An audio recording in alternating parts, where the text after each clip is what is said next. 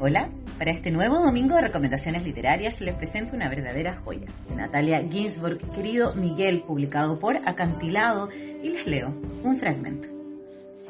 Te compadezco mucho y no tuve el valor de decirte que te fueras. Dirás que soy un cobarde.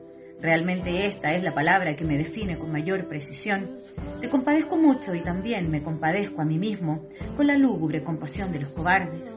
Y cuando volví a casa la otra noche y no te encontré y leí tu notita, te eché de menos y me senté en mi butaca con una sensación de vacío.